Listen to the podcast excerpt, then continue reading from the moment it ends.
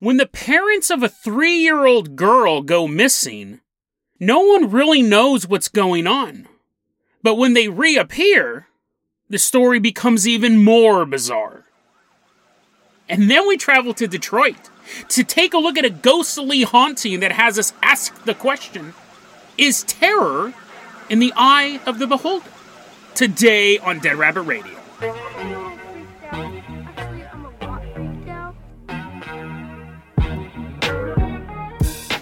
Ho, ho, ho, ho, ho, ho. Is that Santa Claus or Jabba the Hutt? Who knows? Hey everyone, welcome back to another episode of Dead Rabbit Radio. I'm your host, Jason Carpenter. I'm having a great day. Hope you guys are having a great day too and wearing a Santa hat. Which is completely meaningless because this is a podcast and you can't see me. But just imagine me with the Santa hat on for this episode as I talk about all this horrible stuff that we're going to be talking about. I'm feeling a little bit better for those of you who are wondering. I don't know what I'm sick with, so as long as I'm not sweating out of my eyeballs anymore, I will consider that better. But someone who always makes me feel better coming into Dead Rabbit Command right now, a friend of mine and longtime supporter of the show, give it up for Molly. Everyone give a big round of applause to Molly walking into Dead Rabbit Command. Molly actually sent us that story not too long ago, where I'll put it in the show notes, where she visited her son's place of work and the ghost followed her home, or followed her into her dreams, however you want to put it. Really, really good episode. We'll put it in the show notes. Molly, you're going to be our captain, our pilot this episode. If you guys can't support the Patreon, I totally understand. Just help spread the word about the show. Really, really helps out a lot. That's how Molly actually ended up on the show. She doesn't support the Patreon, but she talks about my podcast more than I do. She promotes the podcast more than I do. So, Molly, that is how you've earned this opportunity. I really, really appreciate that. Molly, I'm going to go ahead and toss you the keys to the Jason Jalopy. We are leaving behind Dead Rabbit Command. We are driving all the way out to Greenwood, Indiana. This is a true crime story that's happening right now, and I just cannot wrap my head around this. And every day I'm looking for updates on this, and all the news articles are like, we don't know either. We have no idea. We're talking to the police investigating this thing, and nobody knows what's going on. When this story first popped up, I wanted to cover it the day I first found out about it, earlier this week, but I was like, no, there has to be more information. It can't be this weird. So let's go back to early December, the week of the 6th of December, 2021. So incredibly recent. In Greenwood, Indiana, Molly's driving the Jason Jalopy, and we pull up to a house. And there's a little girl in the house going, I'm so scared, and I'm a baby, and doing all this stuff. We walk up, we're looking in the window, and there's this 3-year-old girl sitting there in the dark house going, oh, somebody help me. The grandma of this child shows up, and she's knocking on the door, and she's super worried, and stuff like that. We're sitting in the Jason Jalopy eating popcorn. I'm like, look at that human misery. Isn't that hilarious? What's going on is that the grandma goes to the house. She hadn't heard from her daughter or her son-in-law. She goes to the house, there's this 3-year-old baby just left there. So she calls the police, and the police start investigating this, and who knows what's going on. Now, the grandma said, listen, my daughter, she had a miscarriage back in June earlier this year, and I think it kind of like affected her. I think she's having this postpartum-esque mental issue going on. And my son-in-law is just cuckoo, cuckoo. She starts making all the sound effects. The cops are like, oh, man, she must really not like her son-in-law. She goes, my son's a little off, too. My son-in-law's a little off, too. So when both of these people go missing, you have to think, did they run away? Did they get kidnapped? Grandma takes possession of the 3-year-old little granddaughter. And the police go, we'll try to find them. That is our job, after all. So they set up a thing to detect pings on their cell phones. Nothing.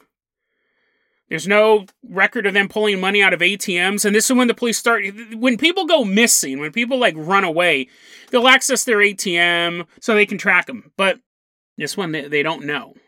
They don't know if they're purposely running away. They don't know if they've been kidnapped. A week goes by.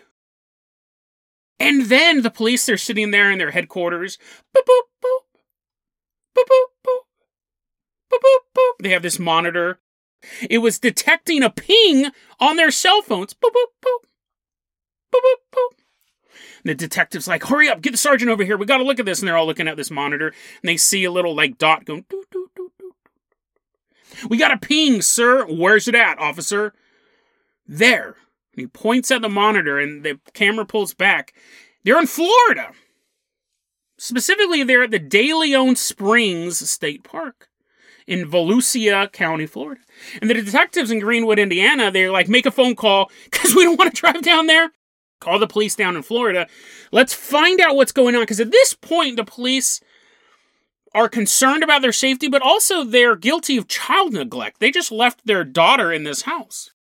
So the police down in Volusia County show up at DeLeon Springs, and there is a stolen moving truck there, a stolen Penske truck there, in the parking lot of the state park. So the police go, this has to be them. And they go, and they kind of like are like hiding in the bushes, and then they get bored at some point, and one of them's like crawling out of the bushes, and they're like, where are you going? There's supposed to be a stakeout. He's like, it's boring over here. And they begin inspecting the van. And inside the van, there's actually body cam footage of this. Inside the van, there's a baby. A little baby. Me. The cop's like, oh, great. My day just got way more complicated. Little baby person. And you're looking at this body cam footage, and first off, you hear the officer go, there's a baby in here, and then you're looking, you don't see a baby, because it's so full of garbage. The back of this truck is full of just trash, and like dirty diapers, and like just rubble. And underneath the rubble, you can barely see a child's car seat that is held down. It's like attached to the flatbed of this moving truck with bungee cords. So the police are automatically, they start filling out more infractions. They're like, what else can we charge this missing couple with? Because they're not at the parking lot. There's just this truck that they're assuming belongs to these people because they have this stolen truck. There's a baby here, but they're like, do they have another baby? I thought the whole reason why we're looking for them is they left their baby in Greenwood, Indiana. And the cops are like, yeah, they should not have another baby in their car, but here is one. And then as the cops are trying to investigate, they're not even investigating at this point, they're just trying to process it. Who comes walking out of the wilderness, pushing a stroller, an empty stroller? Lincoln and Amanda Germano. So the police are like, okay, this is what we expected. We expected to find them here. We didn't expect to find a baby. So they separate Lincoln and Amanda, and they go, Why are you guys here? Why'd you guys leave your other daughter behind in Indiana? And really the biggest question we have is, who's this? They're pointing to the baby. Who's this? So the main question the cops have right now is, what is this baby doing here? Whose baby is this? Because it's clearly not yours. We know you had a miscarriage back in June. I actually don't know if they confronted Amanda with that, but they said, this isn't your baby. Now, at first, both of them said, Amanda and Lincoln, they're separated at this point, both of them said, oh, no, that's not our baby.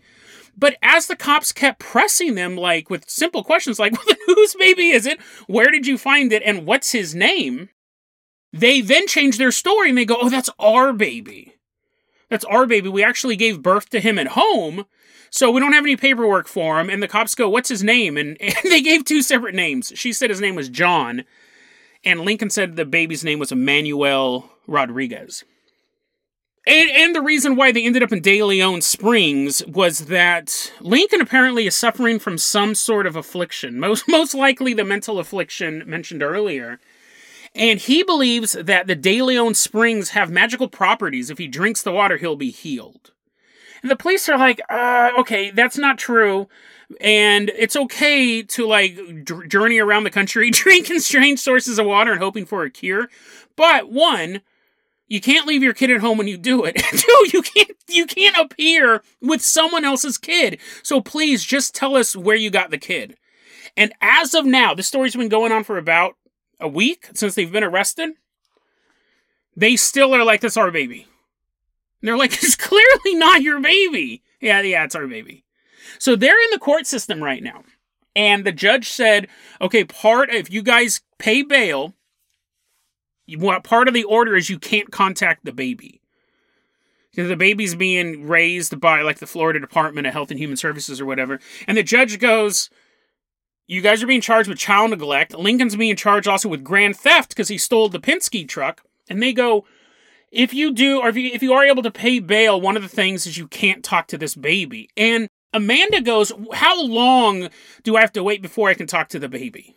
Like, I want to see my baby again. The judge is like, that's not your baby. You never get to talk to your baby again. The judge actually said, we'll see. I'll get back to you on that. But this is clearly not their child.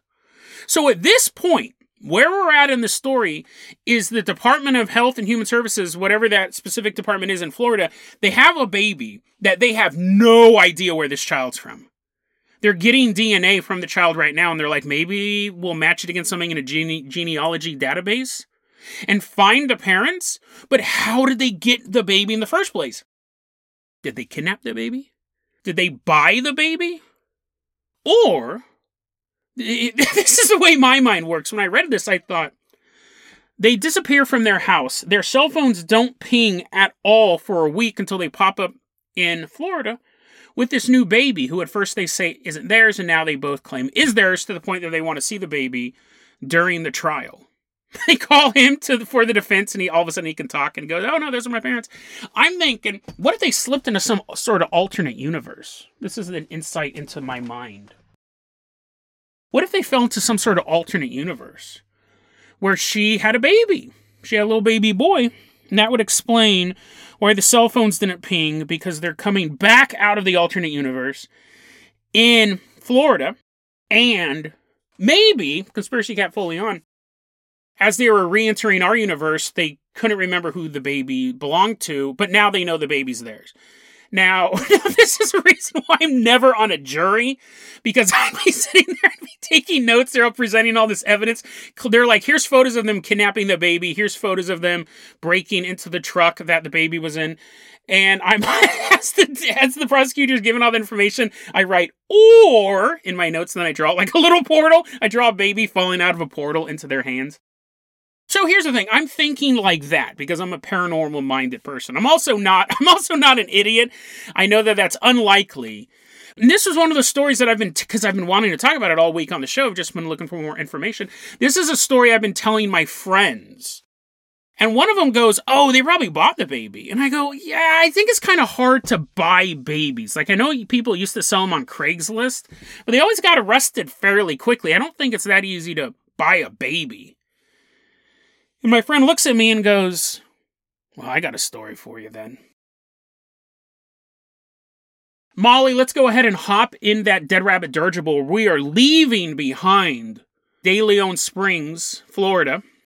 Waving goodbye to that baby. We hope you find your real parents. We are headed all the way out to the Pacific Northwest.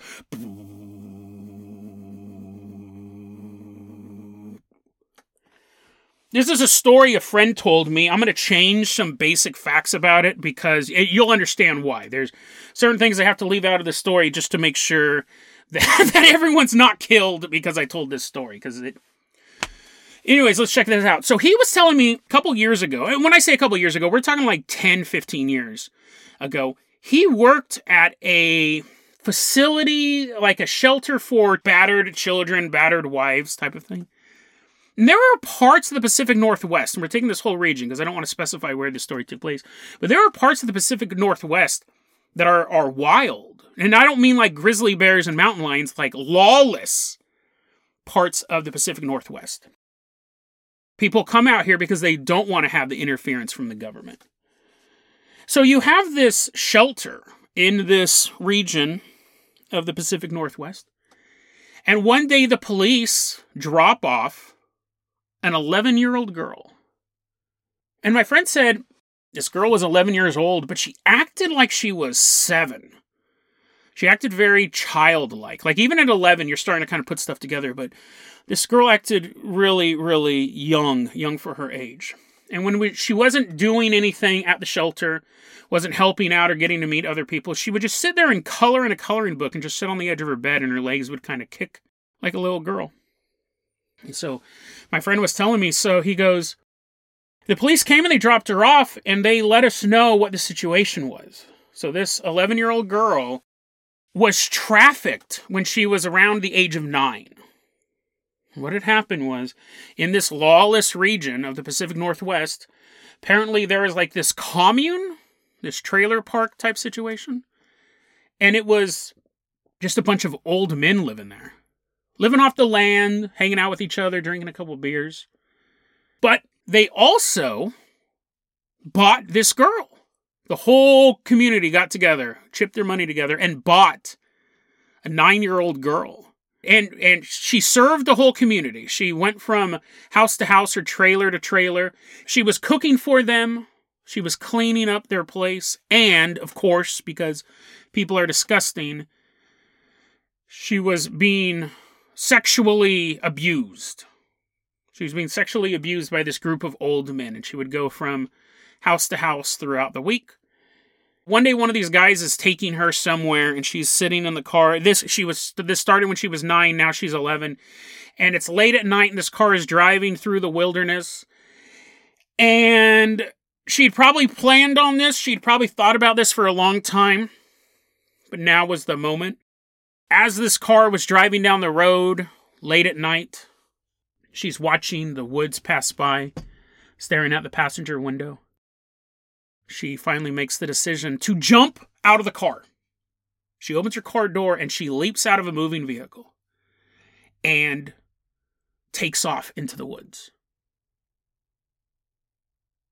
But she doesn't actually. And this is a very, very interesting thing. There's a tip if you're ever being pursued by someone, be it law enforcement or a criminal gang. You're caught by moving. You're caught by running. She jumped out of the car, ran a short distance, and then jumped into a ditch right by the road. Covered herself up. And when the dude stopped the car and jumped out and was freaking out, obviously, because this is the entire community's quote-unquote property, he's screaming out into the woods, and he's assuming she has bolted into the wilderness. But she's right in that ditch. And he gets a hold of other people in the community, and these other cars pull up, and they're screaming for her. And they're both offering great prizes. Oh, we're so sorry. I don't know why you ran away. When you come back, we're going to give you the best dress. We're going to give you the prettiest dress. We're going to give you all these sweets and all these treats. We love you. As well as threats. You come out of here right now. I'm going to bash your head in. Get out of there. Come on. And she's close enough to the road to hear all of this. When you run, you get caught. If you can stay still, it's a lot harder to catch you, honestly. She lays in that ditch, I think for almost a day. And then crawls out of it when she thinks the coast is clear, and it is clear. And I don't know if she's picked up. There's a lot of... This story took place so long ago, and I have a feeling like I'm kind of hearing it from someone who was there, but I think they were a periphery to what was going on at the actual shelter. So they didn't have a lot of immediate information as well. But they were saying that eventually, I don't know if another person came by and picked her up, or if the police found her and picked her up, or if she walked for miles and miles. But eventually she does end up in the hands of the police, and the police sent her to this shelter. And at this point, the people in the community, the old creepy community, realize that the girl is at the shelter. But this shelter, I used to volunteer at a woman's shelter in Sacramento. And one of the things we were told, we could never reveal the location of the shelter. It was like this giant office building. You would never know. You'd think it was like an AT&T call center. It was a woman's shelter. It doesn't exist anymore. Sadly, it doesn't exist anymore. These places are needed. But we had security, and there was no signs outside the building. You didn't know where it was at. And it was against the law for, we had to swear. I think we had to sign a document saying if we revealed information, it was a criminal act. But anyway, so here, it's different in this small town. Everyone knew where this shelter was. And when this girl showed up, information must have leaked out. They began calling the shelter and doing the same thing, being like, oh, it's totally misunderstanding. If you send her back, we're going to love her. Just let her know how much we love her and how much we want her back and all this stuff. And then they'd also get phone calls about threats. We're going to come in there and we're going to kill everyone there, burn the place down. And then eventually, she was there for a while. The facility, the shelter said, we don't have the security to protect her or protect our people.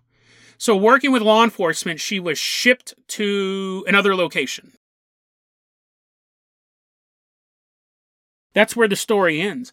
It's really interesting, though, to think, like, I assumed buying a child would be fairly difficult. But the fact that I can just be talking, I mean, I do have a lot of friends, and I have friends who have had a variety of careers over the years. It's very interesting that as I was just telling the story, I told it to a bunch of people here in town, that one of the people I told had secondhand experience. Like, again, they weren't actually involved in this. They were kind of on the sidelines of it, but they were kind of watching everything. And, like, what are the chances of that? Now, obviously, it happened, so there is some chance of it, but maybe buying children is easier than I thought. I'm not recommending it, but you know what I mean? Like, maybe it's more common than I thought. So maybe I personally think, I mean, going back to the Germanas, putting the alternate reality thing aside, I think it'd be easier to kidnap a baby than buy a baby. But if the baby was kidnapped, you think there would be reports of a missing baby. So was the baby sold when they do this DNA test? Are they going to be able to find this kid's real parents? Do the parents of the baby want to be found because they sold the baby? I mean, if they sold the baby, they have to be found. They have to be prosecuted. But what a bizarre story. And it's probably more common than you think. Buying kids. Who would have thought? I thought that was something, every so often you'd see an article, someone getting busted because they were selling their kid for like $1,000 on Craigslist or like $1,000 in trade and drugs and stuff like that. And they always get arrested. So I figured, oh, you know, that's good. Law enforcement's doing their job. That person's going to prison for a long time. But then we have stories like my friend told me that. Maybe it's more common. Isn't that terrifying? But hopefully both stories will have a happy ending. And I'll keep you guys updated, too, on that Germana story. We'll see what else pops out of that. But Molly, let's go ahead and toss you the keys to the Carpenter Copter. We are leaving behind the Pacific Northwest. We are flying all the way out to Detroit, Michigan. So, Molly, bring this Carpenter Copter nice and low. We're hovering over this little house in Detroit, Michigan. The year is 2017. I found this story posted online by Chick-fil-A 26. We're going to call you Marcus. If that's your real name, that's just a shot in the dark. And Marcus goes on to say this house was his cousin's house. He was visiting from out of town, and apparently his family often comes up to this location. And he goes, it was a typical house that you would find in Detroit. He said it was very narrow, but a big house, and had like the kitchen, the bathroom. I mean, every house has those, hopefully. He said it was this narrow house. It was big, and you had like the basement, you had the attic. It was just basically as spooky as a house you could imagine in Detroit. And apparently this is the most common type of house out there. But he's staying at his cousin's house for the week. And while he's there, he's sharing a room with his 9-year-old nephew. And for the most of the week, everything's totally fine. He does get a little weirded out. He gets a weird vibe coming from the kitchen and the upstairs bathroom. But other than that, his biggest complication is his 9-year-old nephew being like, and now the new 100 Pokemon added in Sapphire Gold are these. And he's like, oh my God, please kill me. Everything else, though, paranormal-wise, seems to just be... He wouldn't even classify it as paranormal. It just gets kind of a weird vibe in those two areas. Well, one night he comes back from this family event. They've all been out, hanging out, and he gets home and he tells his nephew, he goes, hey, I know we'll spend the night in your room. I know you have another 100 Pokemon to tell me about from Ruby Rose and Black Petals or whatever the newest game is. But I'm going to see, he actually tells his nephew this, I'm going to sleep downstairs for just a couple hours. And then I'll go up to the room and join you. But I definitely need some sleep. It's midnight. We're getting home. I need a little bit of sleep. You can tell me all about Fortnite dances tomorrow. But let me sleep for a little bit on the couch. And the nephew goes, oh yeah, that's totally fine. So Marcus goes to sleep on the couch. And he's asleep for about 2 hours.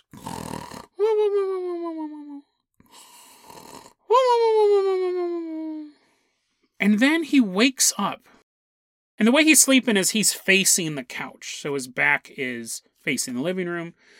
And he wakes up and he senses, this is all these things kind of happen at once. He senses someone standing next to the couch, standing facing his back.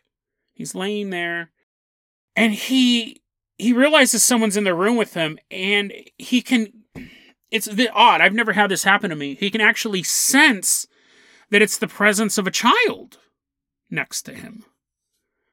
So as he's groggily waking up from his sleep on the couch, he's waiting to be hit with a litany of new Pokemon names. He figures his nephew is standing there.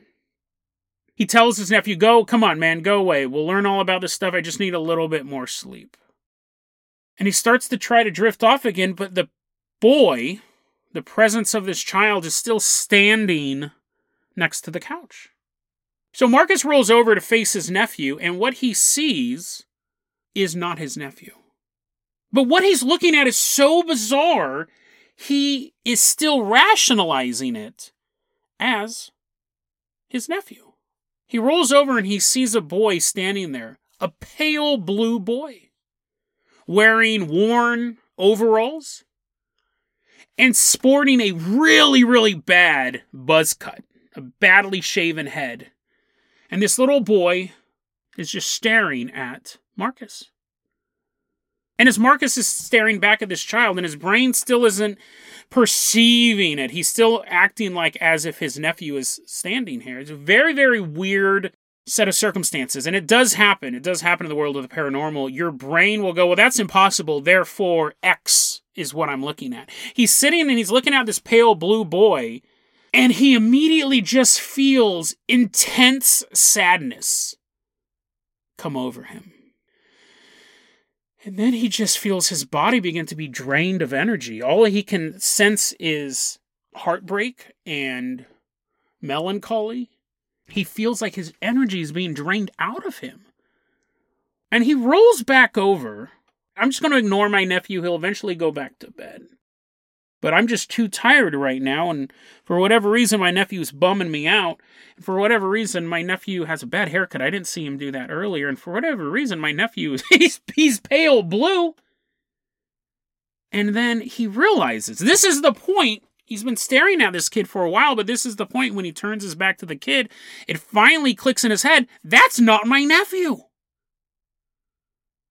And he rolls back over, and the living room is completely empty. Well, I mean, there's furniture and stuff. The blue boy didn't rob him, but there's no one in the living room with him. So he jumps up. He actually runs upstairs. He realizes now he's either had a horrible nightmare, a very realistic nightmare, or he's just seen a ghost. So he runs upstairs into his nephew's bedroom. He's like, please tell me about all the Pokemon or whatever. I just need to sleep in this room. It's super spooky downstairs. He actually doesn't say it's super spooky downstairs. He doesn't tell anyone about this story. He just leaves it be. He woke up in the middle of the night, saw this pale blue phantom of a boy, and he felt like it was draining his energy out of him, and he dismissed it as being his nephew, but then he realized his nephew is not a pale blue vampire. 2 years later, Marcus is talking to his twin sister, we'll call her Jenny, and he goes, hey, Jenny, this is going to sound kind of weird, but when you're ever at the cousin's house in Detroit, do you ever have like a weird feeling there? Does that house ever kind of creep you out? She looks at Marcus and she goes, you know what, I've never told this story to anyone. You're not going to believe this. You're not going to believe this. But one day, spending the night at the house, got tired of hearing about Pokemon. One time I was spending the night at the house, I slept on the couch in the living room. I was sleeping on the couch. I woke up in the middle of the night. And I saw a little boy. Marcus is sitting there, totally freaking out. He's told no one this story. Jenny continues, I woke up in the middle of the night and I see this pale blue boy standing in the kitchen. He had on these overalls. He had this really bad haircut. It was like he had his head shaved by an amateur or a blind person or something like that. It was just all messed up. He's standing next to the kitchen table, and I'm on the couch and I'm looking. You know, living room's dark, but I can clearly see this pale blue boy standing in the kitchen. And his eyes were pitch black. And his mouth was twisted wide open.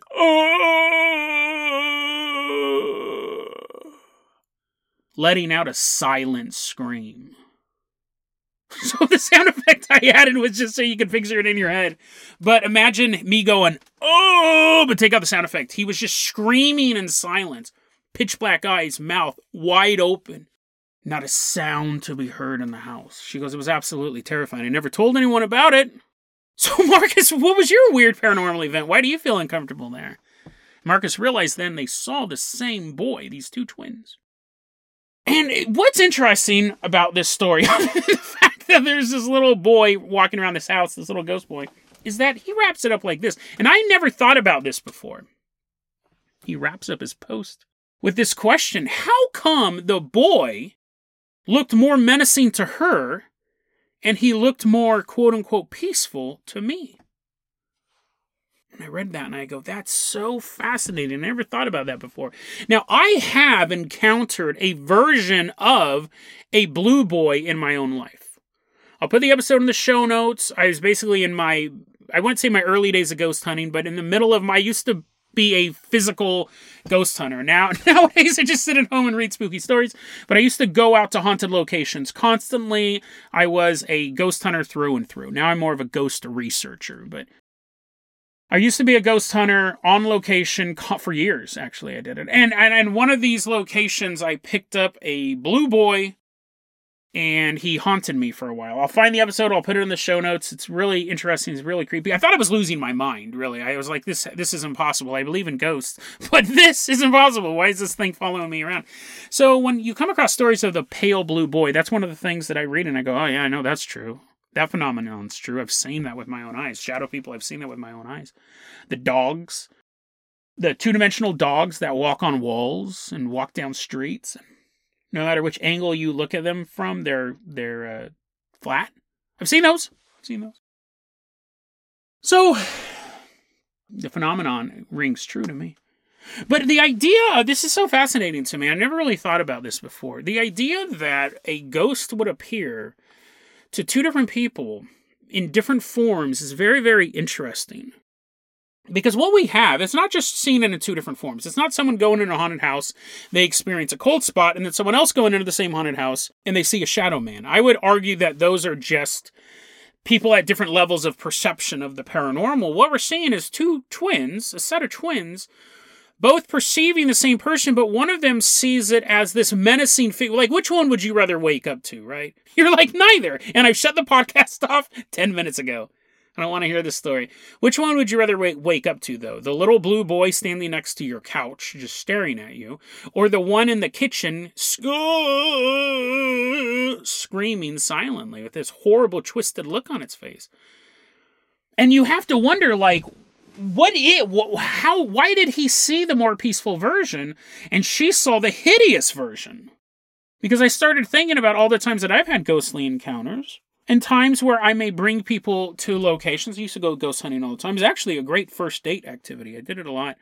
Sometimes second date. It works better on the second date because basically you have to convince a girl to drive with you out in the middle of nowhere. Not many will do that on the first date. Second date, though. My point is that I've never thought about this before, that we could both encounter the same paranormal entity and I could see it in a sense that maybe it is friendly or just a shadow passing in the woods. And when she sees it, it's this hideous creature coming right towards us. We're perceiving the same thing on different wavelengths. We're perceiving the same. And the reason why this is, I never thought about this before, this is incredibly dangerous, right? Because there may be a haunted location that I go to, and I'm like, yeah, this place has a reputation of being haunted, but I've personally never seen anything, or walking around, and I'm perceiving it all as just places that have cold spots, or maybe hearing things in the distance, which is actually really rare when you're walking around a haunted place and you hear voices. But when you're, I could be perceiving it one way, and if I do come across something, say like a little blue boy, who was, in my experience, completely sinister. He was actually actively trying to scare me, this little kid. So I was more in line with Jenny's reaction to this. But I it's just so interesting because I've done that multiple times. I've taken girls to haunted locations, and I'm wondering if it could have been, what I'm trying to say is I take them to a place where the haunting is fairly benign, right? But I'm exposing them to danger because whatever's there may be more vicious towards them for whatever reason. You see what I mean? That's what we have here. Imagine these two people were ghost hunters. And the guy goes, oh, we got to go to this place. It's this abandoned house in Detroit. I went there the other day and there was a little blue boy standing in the corner. And then she shows up and the blue boy is crawling on all fours towards her and trying to like attack her like a little spider monkey. And she's like, dude, don't take me here. This is the most violent haunting I've ever had. Is it possible that two ghost hunters or just two random people could encounter the same ghost and one is a terrifying representation of that ghost while the other person's like, oh yeah, I'm slightly chilled. Ghost hunting is a dangerous game because you really never know what you're going to encounter. You could go to the same asylum that Zach Bagans has been to and the ghost hunters have been to, and they run tours every Halloween, and it's creepy and it's fun, and you bring all your EF readers and you have a good time and you go hunting ghosts. And then you show up. And for whatever reason, you're delicious to the entities there. They can taste you as you're getting out of the car in the parking lot. And you figure it's safe. You've heard the rumors how this place is haunted and all these people have investigated it. But for whatever reason, you're just so delicious, so sweet, so pure to the entities in that building. They've never seen something like you. They've never sensed your life force before. And as you're walking into that quote-unquote haunted asylum that you've seen so many times on the Sci-Fi Channel, with your buddies, you're going to go and have a good time doing some amateur ghost hunting. But what you don't understand is you're about to start a feeding frenzy. These spirits, these demons, whatever you want to call them, are licking their lips as you walk through that door. Ghost hunting is a dangerous game. At the very least, you'll have a good time with your buddies. You'll have some stories to tell. But at the very most, you could be opening yourself up to demonic possession. A lot of people think of ghost hunting as a fun time walking through darkness and trying to record an EVP, trying to see a ghost, trying to find proof. But to an experienced ghost hunter, you realize that every time you walk into a haunted location, you are doing the equivalent of walking into a minefield. All the dangers are hidden. It's a dangerous, dangerous hobby. You think you're just going to have this fun ghost hunting adventure. But while you're in this building, you are under constant psychic assault. Your soul is drained. Your life force is drained. You get dizzy. You got to sit down. Your friends are worried about you. Hey, do you want to leave? Yeah, we'll leave in a second. Just, I'm not feeling that good. I got to sit down. And in that brief period of time, that infestation, that possession has already begun. By the time you leave the asylum, you're no longer in control of your body. Something else is walking out of that asylum wearing your skin. Now, does it mean everyone who goes into a house is going to get possessed? No. But if you have the right set of attributes, if you have the things that these creatures are looking for, and if you don't have the fortitude to stand up against them, you may not walk out of that building. Well, your body may, but something else inhabiting it, while the real you is left behind in that asylum. Another tormented spirit, another trapped soul, walking through the darkness of this abandoned hospital, in agony, in fear, doomed to roam these halls until you become strong enough, vengeful enough, to inhabit a body of somebody else. You always wanted to be a ghost hunter, but now you're simply a ghost haunting a location that you read about online. You've become part of the legend. You've become part of the curse.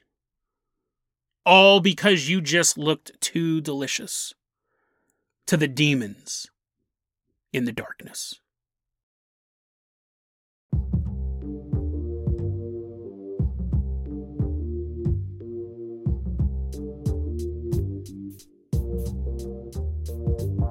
DeadRabbitRadio@gmail.com is going to be your email address. You can also hit us up at Facebook.com/DeadRabbitRadio. TikTok is at Dead Rabbit Radio. Dead Rabbit Radio is the daily paranormal conspiracy and true crime podcast. You don't have to listen to it every day, but I'm glad you listened to it today. Have a great one, guys.